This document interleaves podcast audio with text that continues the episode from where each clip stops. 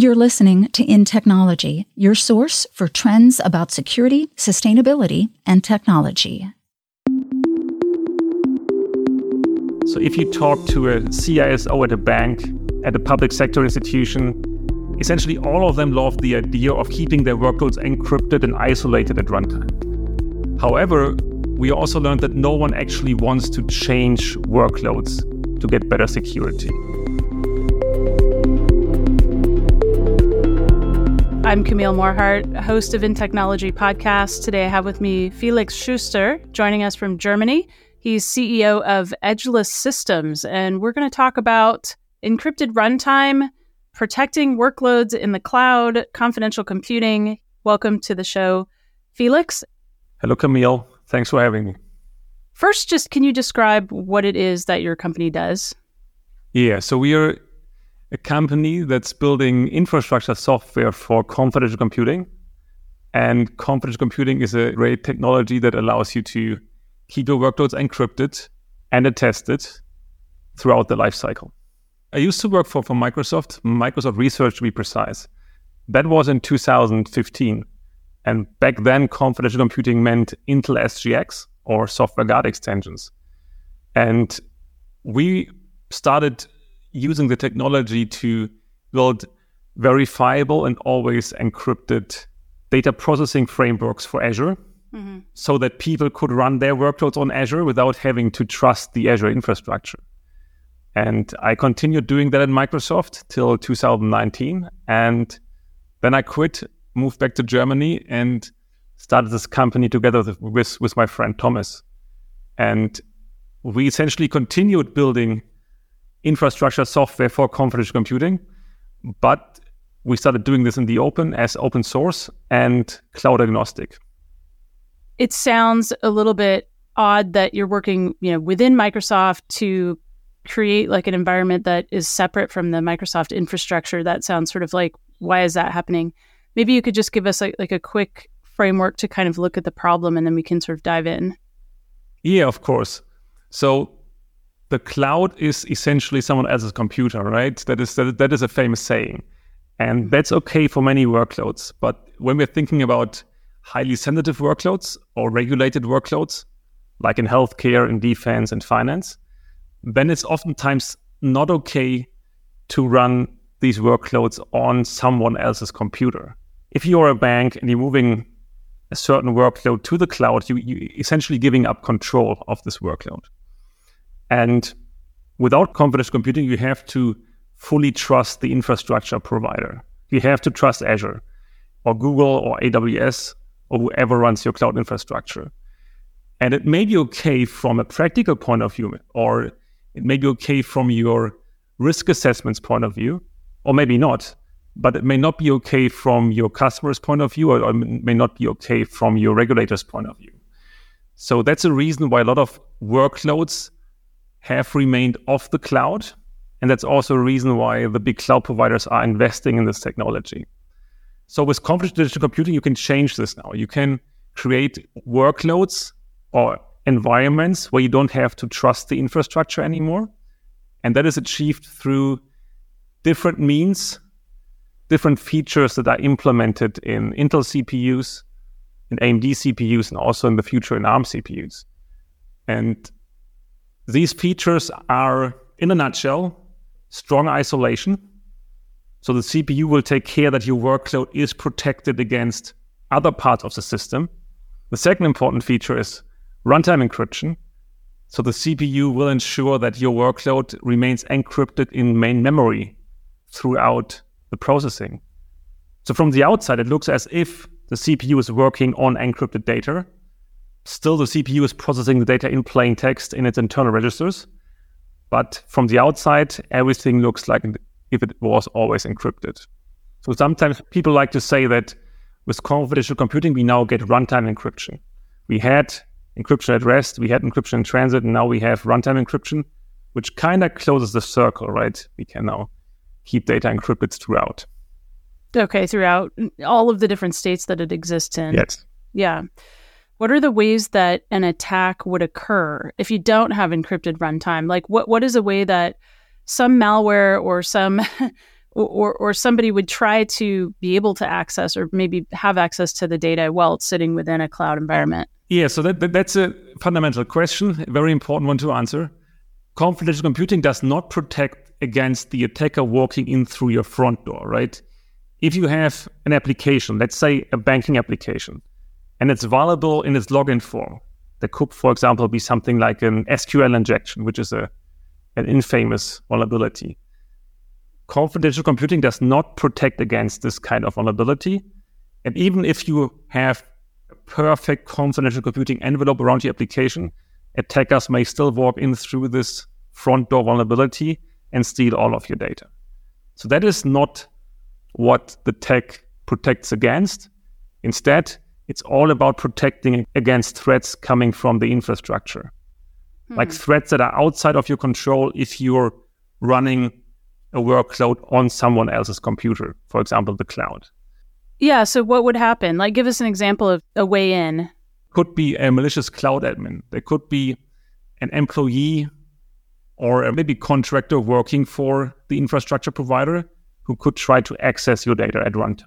And they would do that through like the use of software or? Yeah, they would maybe they have admin access to your worker nodes. Mm-hmm. Maybe you don't even know that there is a worker node that's running your database, and that admin could have access and then copy your data at runtime from main memory. That's one attack. And then there's another attack. There could be, for example, a data center employee who just, maybe cleans the data center, and they could at night open the server record, see your RAM, and go off with that. Mm. And then there could, of course, be foreign legislation just lawfully walking into the data center and accessing your data in ways that does not comply with your local laws, which is also a concern. So in essence, it's all about unauthorized people having access to the infrastructure and misusing their access capabilities. And of course, this could also be hackers. Like, hackers can, of course, also hack into cloud infrastructures and exploit vulnerabilities that maybe go from one tenant to another tenant and then copy data. Because multiple different users or tenants are sitting on the same infrastructure for scale reasons. Yeah. Exactly. So they're sitting on the same server. And if there is a vulnerability in the software that runs this on the server that orchestrates different workloads of the different tenants, and it has happened in the past that one tenant could access another tenant's workload and then, copy that data. So let me ask you, you're building a Kubernetes distribution for confidential computing at Edgeless. And why are you doing that? And why is that hard? So when we started with Edgeless, we were building developer tools for Intel SGX.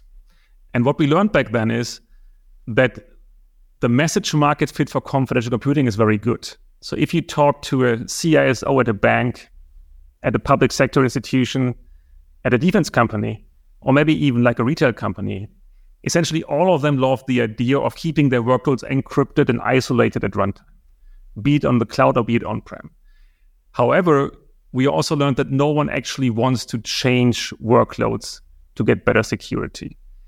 So what we realized was, and what we learned from the customers, is that in a perfect world, they would be able to just lift and shift their existing workloads from a non-confidential world to a confidential world and enjoy the benefits of strong isolation and runtime encryption. And of course, if you're looking at enterprise application landscapes, a lot of these workloads now runs on Kubernetes in a microservice style.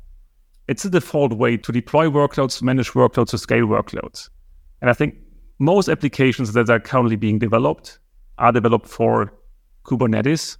And this is why we focused on providing companies highly compatible and familiar environment to which they can lift and shift their applications without having to change the code. Mm-hmm. And that's the basic idea. Then we set out and build it. And was it difficult to build? Frankly, yes. The reason is the basic building blocks that confidential computing gives us are confidential VMs.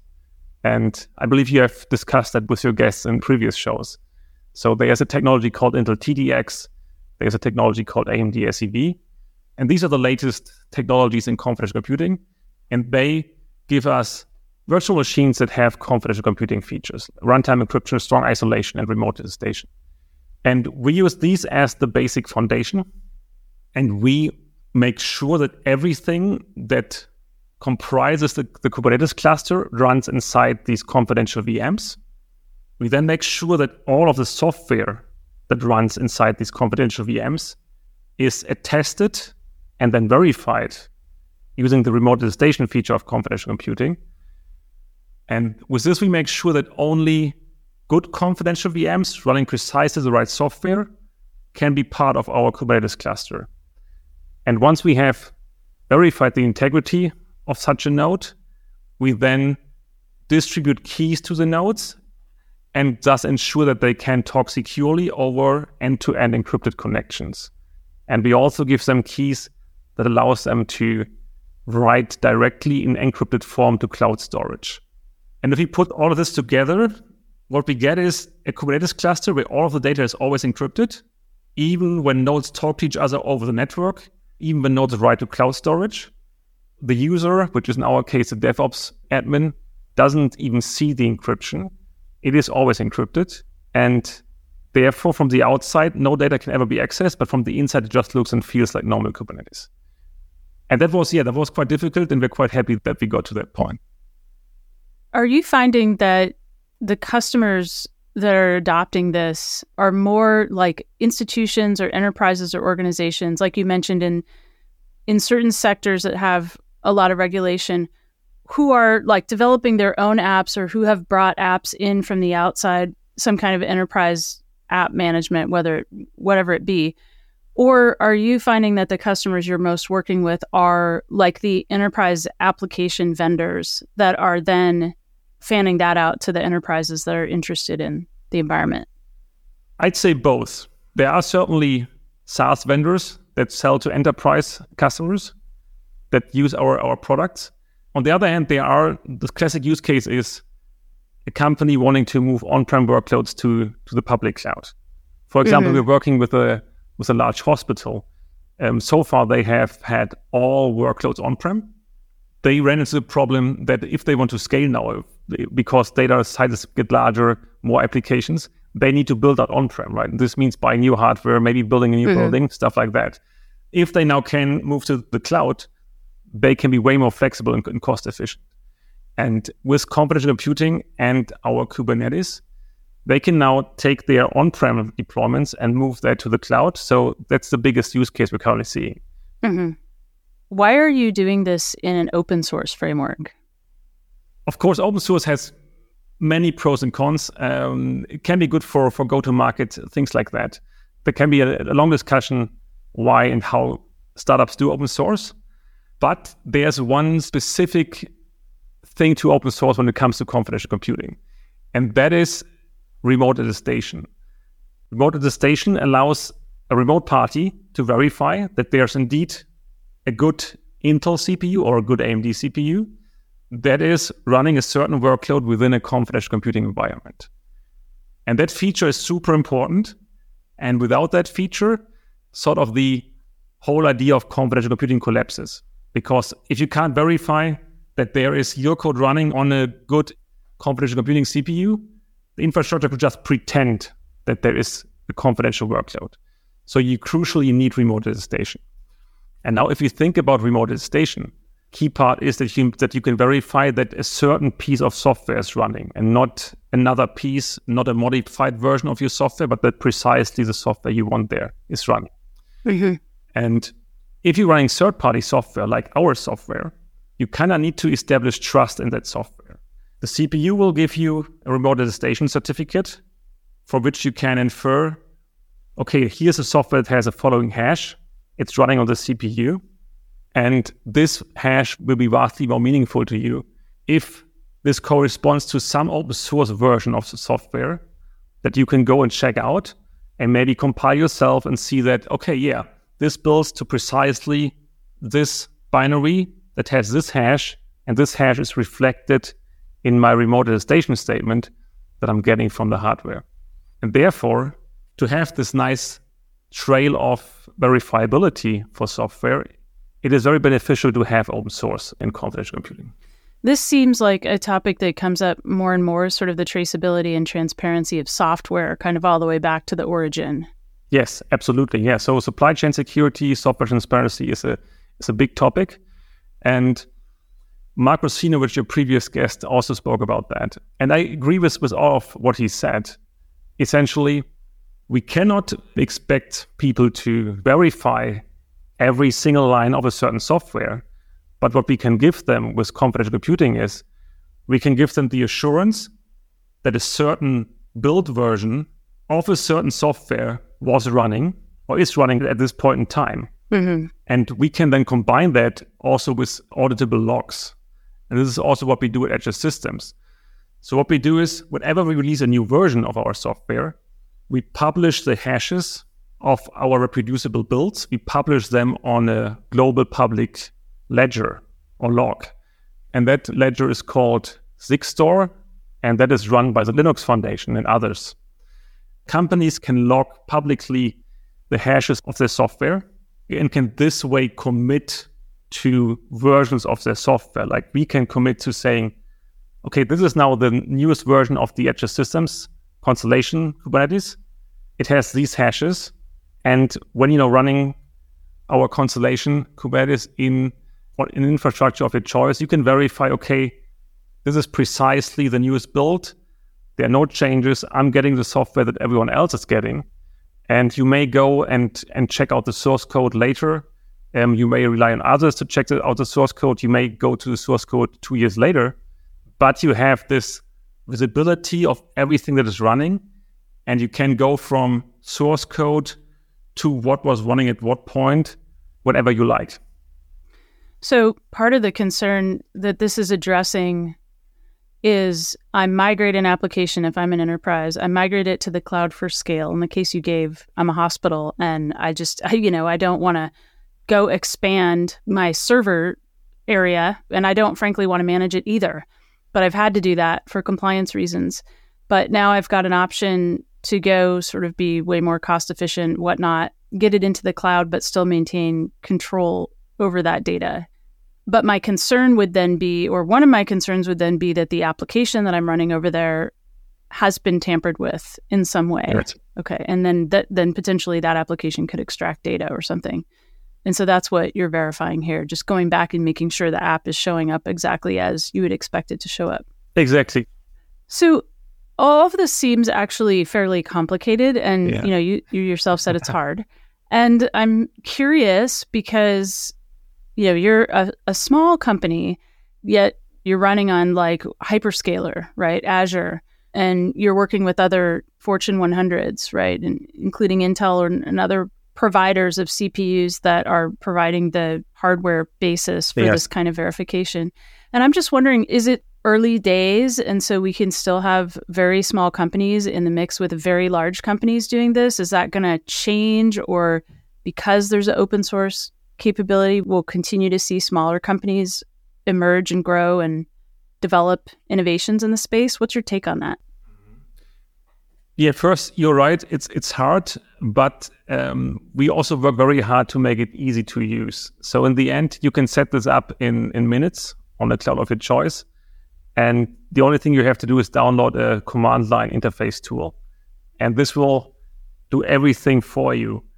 Talking to the cloud, provisioning the virtual machines, doing the remote attestation. And in the end, it will just output one succinct fingerprint or attestation statement for your cluster. And from that, you can verify everything. That's the first part. The other part, small company, we're roughly 20 people. We have a truly great team. And I have been in this space for like 10 years now. And we have lots of experience in the team. I think we are still at a stage of the market where a small team can have an impact. And maybe we are also in general in a world where small teams can have impact. If we look at companies that have recently have great successes, for example, in AI, I think these were oftentimes small teams. And I think we have such a great open source landscape now and so great tools and maybe even AI-fueled tools that allows small teams to move very fast and put together existing things and then add some magic sauce on top of that. And I think that is what we are doing. Like we're not implementing a whole Kubernetes. We're not implementing a complete new remodernization infrastructure. We're taking bits and pieces out there and have then great engineers put them together and put in the missing pieces to have a new and very innovative product.